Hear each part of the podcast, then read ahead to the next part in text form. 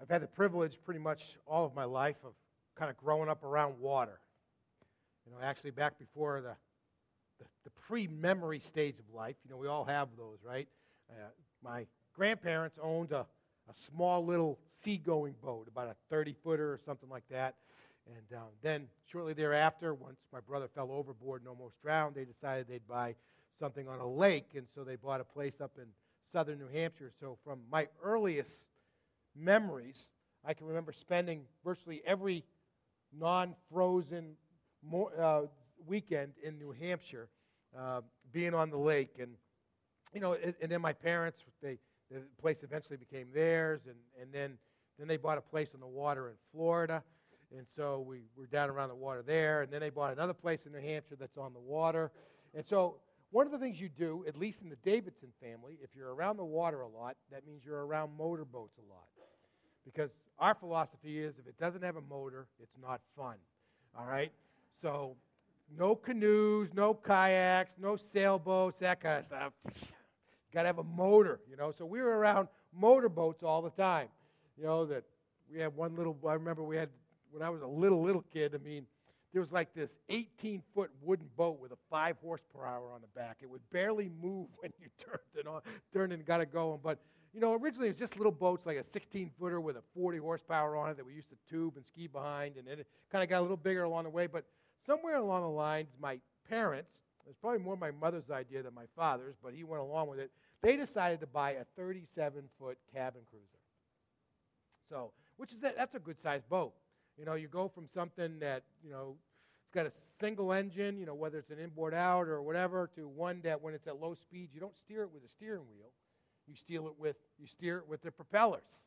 You know, you, you back it up, you turn it, you do all that kind of stuff using the gear shifts, not the. Th- it's a big difference when the the steering wheel is 10 feet high, you know, up in the top upper deck kind of thing. It's it's a big difference. Well, shortly after they got it, I, don't know, it was mid mid to late 90s or something. Christina and I had been back in New England for probably the better part of a decade, maybe not quite that long. The boys were old enough to be running around and that kind of stuff.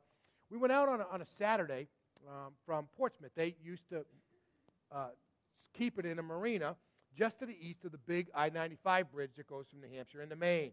And we came, we used to come up the Piscataqua River and then out to the out to the to the to the ocean and go various places and etc. I was glad I wasn't paying for the gas because it sucked it down really fast, you know that kind of idea.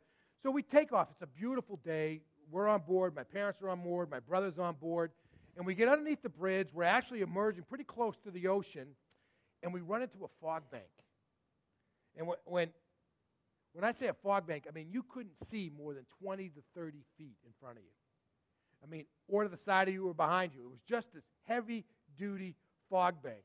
Now, I got to tell you, when you're driving a 37 footer, which I wasn't, I was let, I didn't want to get blamed for hitting something. So I, I was down front and I was looking, and you know, you, you're blowing the horn every 90 seconds or whatever it is you're supposed to be doing to let people know you're coming and you're supposed to be able to hear them and all kinds of stuff. But, you know, we, I remember they, they, they turned up the ping on the radar so that you could try to see the buoys that were in, that marked the channel, right?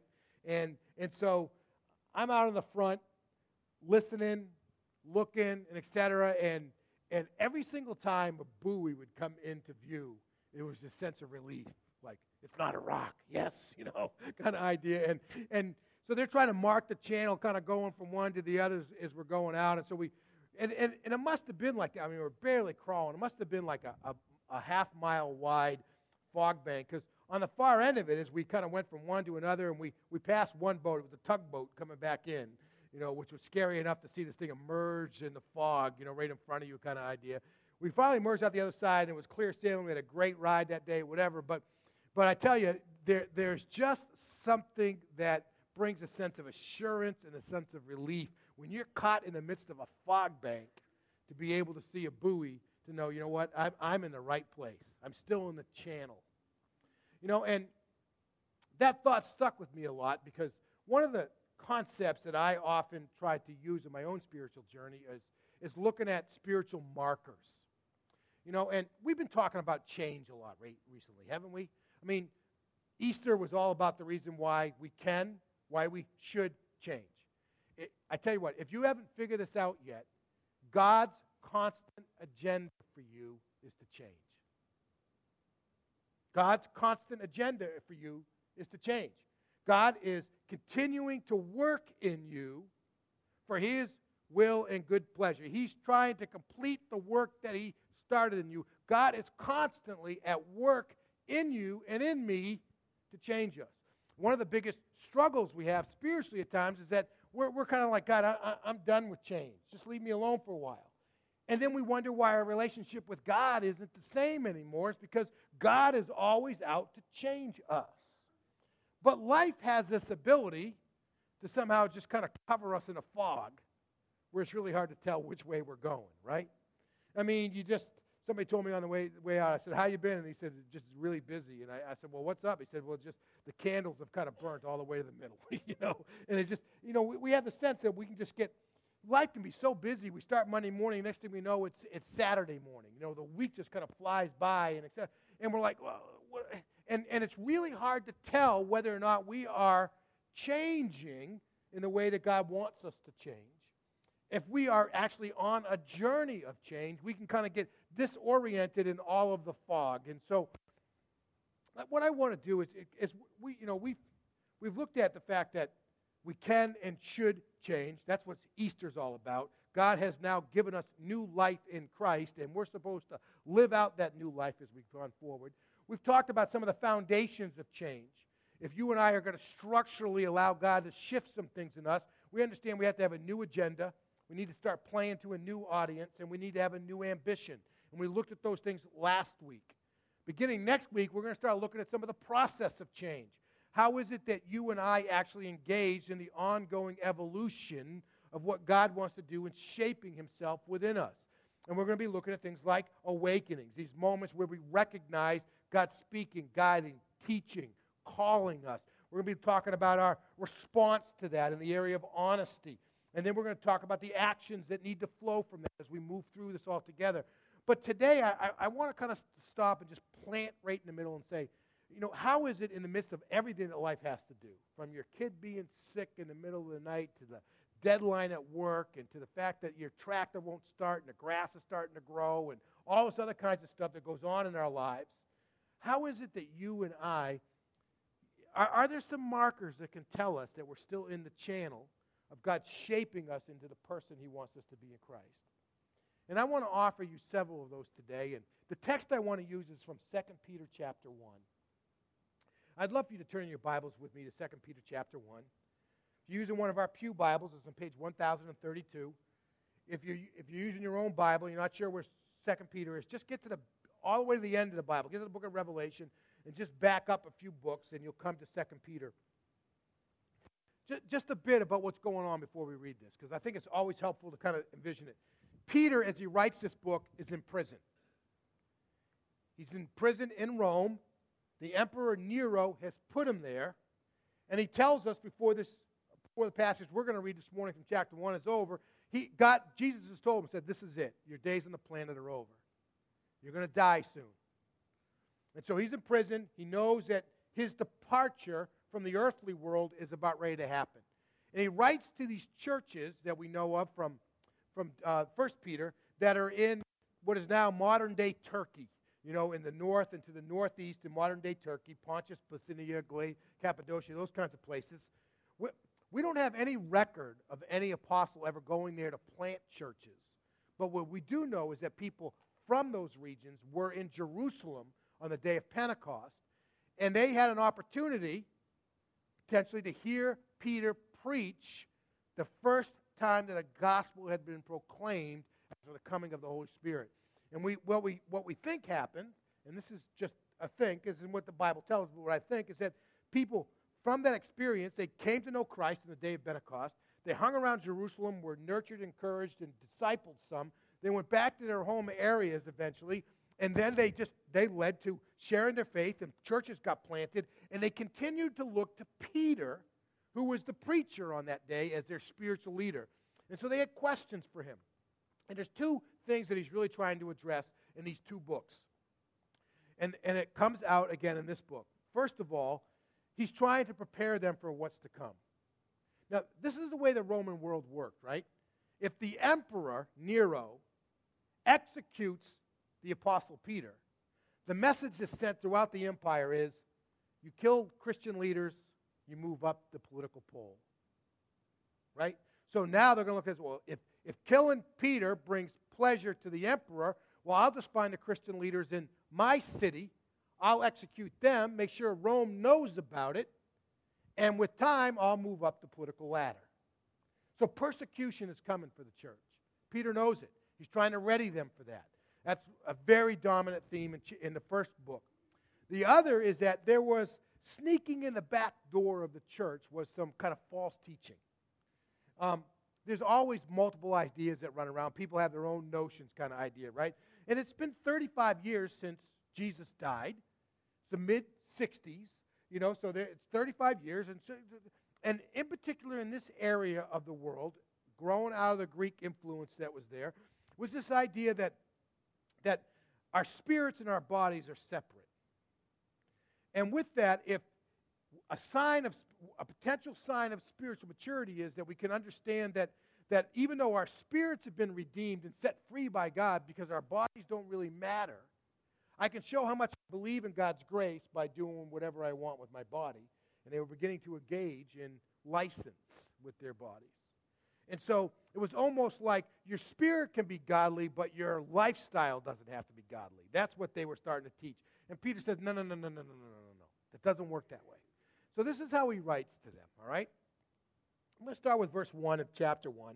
And I'm going to read down to the 15th verse, and then we'll, we'll draw some comments out here about some spiritual markers that we can look for in the channel of life as we're trying to sail through the through the, the channel in the midst of the fog that can be created. So, Simon Peter, a slave and an apostle of Jesus Christ. I, I wonder if you ever think of yourself that way. A slave and an apostle of Jesus Christ to those who have obtained a faith of equal privilege with ours. In other words, these people were Gentiles, right? But now they have equal standing before God through the righteousness of God and our Savior Jesus Christ because of what God's done. May grace and peace be multiplied to you through the knowledge of God and of our Jesus and of Jesus our Lord. Now, listen up. For his divine power has given us everything except for what was back ordered that's required for life. Or his divine power has given us most of the stuff required for life and godliness. Or for his divine power has given us, and the release date's going to be on July 1st. Just look for it, you know, pre order. No, he's given us everything required for life and godliness through the knowledge of him who has called us by his own glory and goodness. By these, in other words, from what he's done, his divine power, from his, this knowledge of him, by these he has given us very great and precious promises. He hasn't given us kind of okay promises. He hasn't given us better than average thing. He's given us great and precious promises so that through them you may share in the divine nature escaping the corruption that is in the world because of evil desires. For this reason, eh, at least every Sunday, give some thought to supplementing your faith with goodness. For this reason, when you have the time, supplement your faith with goodness. For this reason, make every, not some, but every effort to supplement your faith with goodness. Goodness with knowledge knowledge with self control, self control with endurance, endurance with godliness, and godliness with brotherly affection, and brotherly affection with love. So he's really emphasizing there how our faith, our knowledge of God, which releases our spirits to live in relationship with Him, is supposed to permeate all of our lives and bring it so that our lives, what we do with our bodies, are reflective of what we believe about who God is and what He's done for us. For if these qualities are yours and increasing, they will keep you from being a waste product. So that's my modern translation of the word useless, right? He says, For if these qualities are yours and are increasing, they will keep you from being useless or unfruitful in the knowledge of our Lord Jesus Christ. The person who lacks these things, is blind and short sighted. The person who is just kind of thinking, the person who lacks these things, they're, they're just thinking about this life. They're not really thinking about it. They're not thinking about what, what matters for eternity. They're only thinking about what matters for tomorrow. And the person who lacks these things is blind and short sighted and has forgotten the cleansing from his past sins. Therefore, brothers, make every effort. Those words again. Those incredible words. Ones we don't really like, right? Make every effort to confirm your calling and election because if you do these things, you'll never stumble. For in this way, entry into the current eternal kingdom of our Lord and Savior Jesus Christ will be richly supplied to you.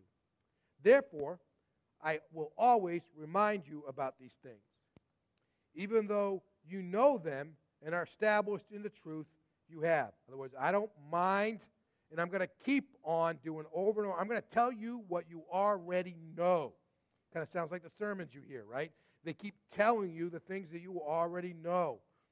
I consider it right, as long as I am in this tent, to wake you up with a reminder. In other words, as long as I'm still in this physical body, still here on the planet, this is what I'm going to do, knowing that I will soon lay aside my tent. In other words, I'm going to die, as our Lord Jesus Christ has also shown me.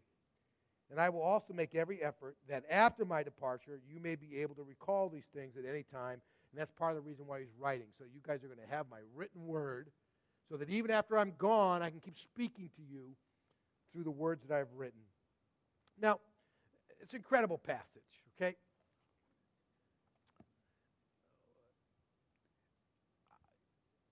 And I, and I want to I want to go back into this passage and say, you know, as you and I are sailing through life, right?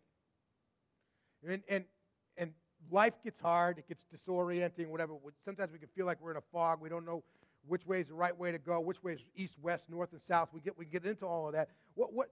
How can I really tell that that I am cooperating and in alignment with God's ongoing agenda to change me? Let me give you just a few things to think about from this text. Now, again, some of this is that my first point, some of it flows out of the fact that Peter is writing to guys who came to know Christ back on the day of Pentecost. Not all of them, but some of them. And, and he himself has already been on this journey for 35 years, preaching and proclaiming. And in the midst of all of that, this is what he's still praying for you. He says, I'm praying that grace and peace is multiplied to you. I know you've experienced grace. I know you got God's peace, but I'm praying it's multiplied to you, right? And then look in verse 3 and 4 all these words of abundance. He's just God has given us everything. I didn't say some things. I didn't say most things. I didn't, God's given us everything required for life and godliness, all right? And He's given us great and precious promises so that you and I can share in the divine nature and escape the world and its evil desires. He's using all these abundance things. And, and here, here, here's, I think, as you and I are, are, as we get plunged into the fog bank, if you will, of life, the first buoy that we should see emerging in the fog to tell us that we're still on the right path is that you and I should just have this, this sense of spiritual restlessness, this insatiable hunger that there's more of God to be had and you're just not going to let it go. Do you, do you, know what I mean? I mean, what he's trying to say is, I, I know you came to know Christ in Jerusalem, you know, and you could, you're living you're standing up and you're trying to fight. All, I know all that stuff, but you know what? There's more. There's more. And I'm praying you're going to know more. I'm praying that grace and peace is multiplied to you, that these great promises emerge as you know more and more and you grow this, this insatiable hunger. I, I refer to it as like a holy discontent. You know, it's where you're contented, but because you're you're just content in Christ, you're at peace. But in the midst of your contentment, you're discontent because you know there's more of Christ that you haven't experienced yet. And with that, you, you just have this, this spiritual restlessness where out of the spirit of peace and joy and strength and assurance, this hope, the, the fact that you're kind of content where you are, you're, you're ready to, I'm ready for more. I'm ready for more of God. I'm ready for more of God. You know, and, you know, I likened it in my own journey. It's, it's a lot of the way that we should approach marriage, right? It's, it's, it's in a place where we should be perfectly, we, we should get to a place where we're really genuinely happy with our marriages. But in the midst of that, we should also want our marriages to keep getting better. You know, just, just getting better and getting better. Because if we don't want them to get better, guess what? They get stale. You know, and, and I tell you what, it's hard enough for Christina to live with me that if our marriages become stale, it's going to be impossible for her to live with me, you know? So you just got to keep it, and it's got, you got to have the spiritual restlessness for, for more and more of God. And, you know, this isn't just a notion that lies with the Apostle Peter. I mean, we, we talked about this last week in, in Philippians chapter 3, where, you know, Paul says, you know what? Listen, I don't think that I've already gotten there. I know what God's done. I know what God's done in me. I, I know all that kind of stuff. I, I'm, I'm willing to be used. But I want to tell you, I don't think I've attained anything yet. So I forget what lies behind, and I keep straining. I keep pressing. I keep working towards what God's calling me to so that I might receive the prize of the upward. He's just got spiritual restlessness. He wants to keep going. He wants more and more and more of Christ. And I got to tell you, that should be the first buoy that emerges in the fog. You know, it, it, you should be able to look back over the six months, 12 months, the last 24 months of your life and say, you know what, I just see a constant hunger to know more about God, to live more for God, to be more like God, etc. We should just see that hunger in us. And if not, it's because we've gotten disoriented in the fog and we're off track. Here's a second buoy that should emerge in the fog as we're working through is whether or not we're really in alignment with God's agenda to change us. Look at verses 5 through 7. For this very reason, make every effort. You know, I, I wish sometimes they just write this stuff differently. You know, uh, wouldn't it be just best as, you know, my, my motto for my yard, and some of you have heard me say this before, it doesn't have to look great. It just has to look like I'm trying, right? Wouldn't it have been a lot better if Peter just written, for this really reason, just let it look like you're giving it a good college try, right? You know, just, just you know, he says, no, but make every effort to supplement your faith. And he goes on, and, and I'm not going to walk through all these issues of goodness and knowledge and self-control and endurance and godliness and et cetera, but he's, he's literally talking about how our faith and what we believe and who we are now in Christ because of the cross and the resurrection, that all of that stuff just emerges out in the way we live our lives and who we are and how we identify it just kind of all becomes one big ball where we truly are godly and redeemed in and out of who we are. And yet he says you have to make every effort. He comes back to it, not just one, he comes back to it in verse 10 make every effort. Some of your translations use the word diligence, but you know what? If the second buoy that ought to emerge in the fog for us to tell us that we're still, still straight smack dab in the channel that God has for us is that we ought to have an active, real, live strategy for growing in Christ present in our lives. We ought to have an aggressive growth strategy for our faith in our lives. It's not like, well, you know, I'll get around to it, whatever, or, you know, hey, I'll just throw a few things at the wall, maybe something will work, or whatever, you know. But we actually have a real, live strategy for growing in Christ. You know, some of you are like me. You, you, you've downloaded onto your phone or to your tablet or iPad or whatever over this. You've downloaded all these exercise apps, right? You know, you can track how many miles you've run or walked and how many sit ups you did and this, uh, what calories you ate and all that kind of stuff. You download all that stuff and then you never use it, right? You know, just because having your Bible on the nightstand next to your bed is not a strategy for growth. Now, it can be a step in that, church, but it's not what it is. Even just showing up for sun- church three Sundays out of four or whatever is not a strategy for growth. You know, and, and there's probably lots of ways. We, we understand as a church some key components to that, and part of that is your personal interaction with God. So we are constantly feeding you ways to be in the scriptures individually and be in conversation with God. We're constantly giving you Bible reading plans and other kinds of things. We, we think it's really important to be together in worship like this, this large group celebration of the goodness of God and what He's done for us and the corporate challenge for us to walk more closely with God. We call that corporate worship. Church worship services, that's a, clear element we see as a part of that. Some of that is being in a small community, being together with other believers, studying the scriptures, speaking to each other's lives, encouraging other, being in relationship. That aspect of it, we do that through life groups and Sunday school classes. We also have the dimension where People meet in just groups of two or three or four, where they're encouraging one another, holding each other accountable, saying, I know you got a growth strategy, but now tell me how you're actually living it out, you know, kind of idea. What are you doing with that? We, we should see all those pieces in a part of our lives. And you and I can tell if, if we're sailing in the channel in the midst of all the fog that life can bring, that we're in alignment with God's journey to grow us, if not only one, you know, we are, you know, I'm drawing a blank here. Look at that. See, I'm over 50. That happens to me now. I hate that. You know, um, you know, we, we, we have this insatiable appetite for more of God, and then with that, we actually have a plan that we're executing to satisfy that hunger. Boy, forgetting that, that sounded pretty good. That's right, you know. That's the Holy Spirit at work. Now, I've got a couple more for you. Right, time's running away, so let me move quick. Look what he says down here, picking up in verse 8 and 9.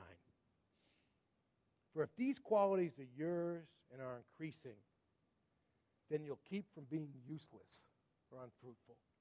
Now, part of what that says to me is that there, way, there are ways for us as believers to live our lives in a way that just don't make a difference. And God doesn't want that.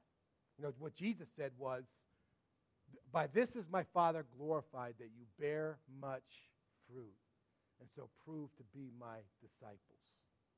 So here's, here's another buoy. So out of this hunger for more, and a plan to go get it that you're actually executing and doing and you're making progress in, the next buoy that should be in the channel is spiritual impact. You should be able to look in the wake behind you and see how God has used you in the lives of other people.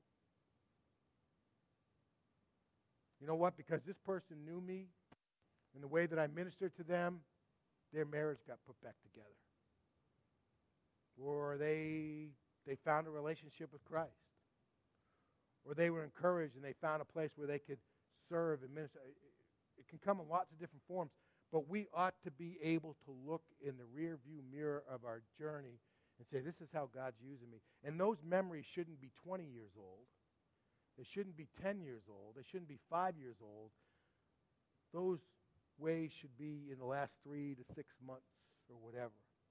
Because God has not designed us to be useless.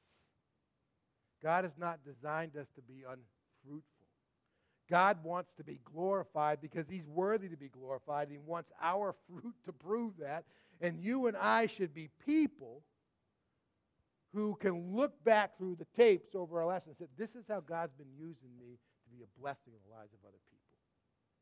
Whether it's from a way that you've served in a ministry, to the way you started a new ministry, where you've encouraged someone, etc. You should be able to see that impact and that fruit in our lives. And, and so that's, that's another booty, uh, buoy that we can see in this journey as we're moving down the channel. Now, there's, there's one last one. And this, I tell you what, this gives me some comfort in verses 12 and, and forward. It says, you know what, I'm going to remind you about these things. Even though you know them and you're established in the truth, I consider it right as long as I'm in this tent to wake you up with a reminder. You know, I got to tell you, this month, at the end of the month, the last Sunday of this month, will be the 13th anniversary of our very first service. Some of you have been here for a lot of those services. Christina's been here for every single one of those services. You've been listening to me teach the scriptures, some of you for a decade or more. I know it gets hard because I, I, tell you what, I, there are times I, I sit in my office and I'm praying and say, how can I say the same thing in a different way? You know, I mean, I'm, you asked that question with your kids, right? I, am just not getting through to them. Why are you know? How can I say that?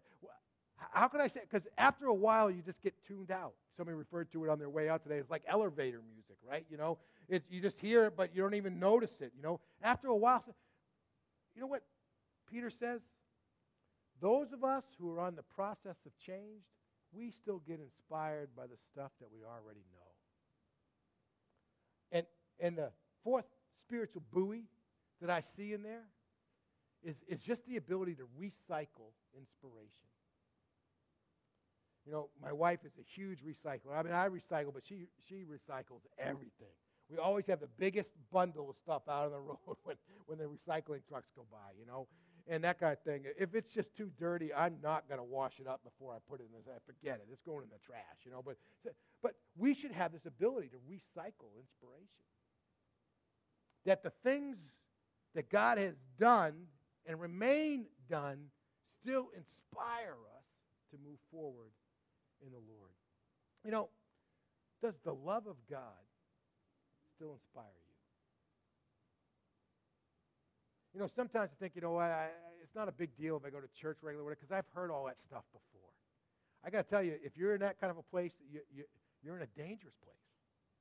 Because I got to tell you, the old hymn of those who've heard the story seem to, help me with the words, right? Yes. And are eager to hear it over and over and over again. See, it's always hard to have a, heart, a thought right on the moment, you know, when you're doing it. But you know, there is this idea that that the, the very thought of the incarnation of Christ for you should just it, it should just put a bounce in your spiritual step. The fact that Christ came and lived a perfect life among us, being one of us, and then offered him up, himself up through incredible suffering to be sacrificed for us, it ought to just charge your batteries to want to grow in Christ. The fact that Christ is, is not in the grave anymore, he's not here, he's risen. You know, why are you seeking the living? That ought to just energize us, inspire us to what God can and wants to do within us. The ascension, the fact that Christ now is sitting at the right hand of the Father and he's ready, willing, and able to speak to the Father and say, hey, let's help him do this great thing. Let, us empower them to change. Let's help them be a blessing in this community. He's eager to do that stuff. It ought to energize us. The very fact that Christ is preparing to come back to be for us ought to, ought to be incredible inspiration. If all that stuff has gotten to a place where it's been there, done that, got the t shirt, what else do you got? We're struggling spiritually. Because those foundations are never going to go away. And you and I ought to be stirred when we're reminded of what God's done for us in Jesus Christ. When God's activity is done, complete, fulfilled, foundational activity, still energizes our spiritual batteries. We're in a place where we're in the midst of the channel of change for God in our lives.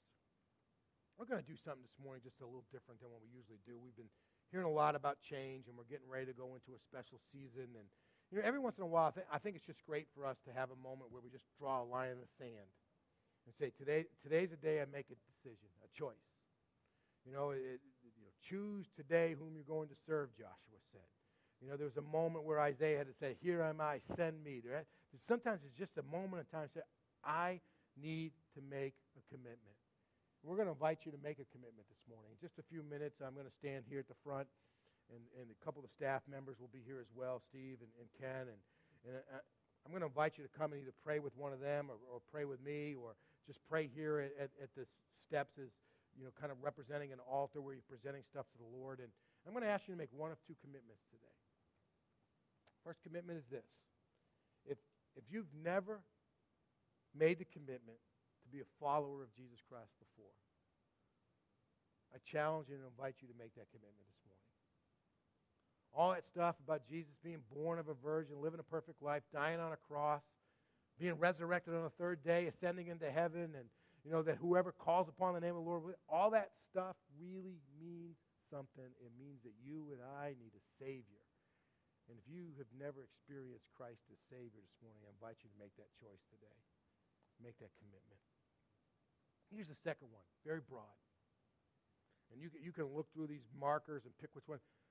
I'm challenging all of us to make a commitment today to be a better follower of Christ.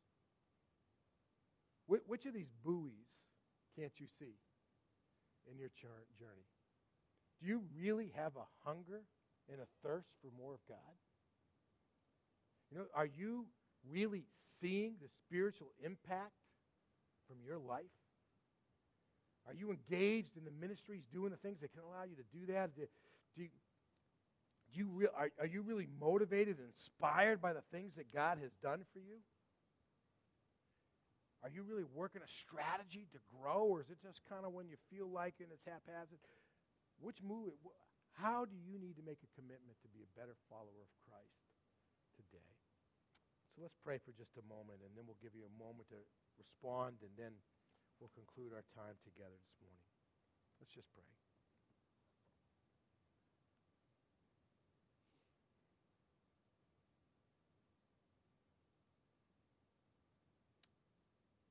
Father, we acknowledge today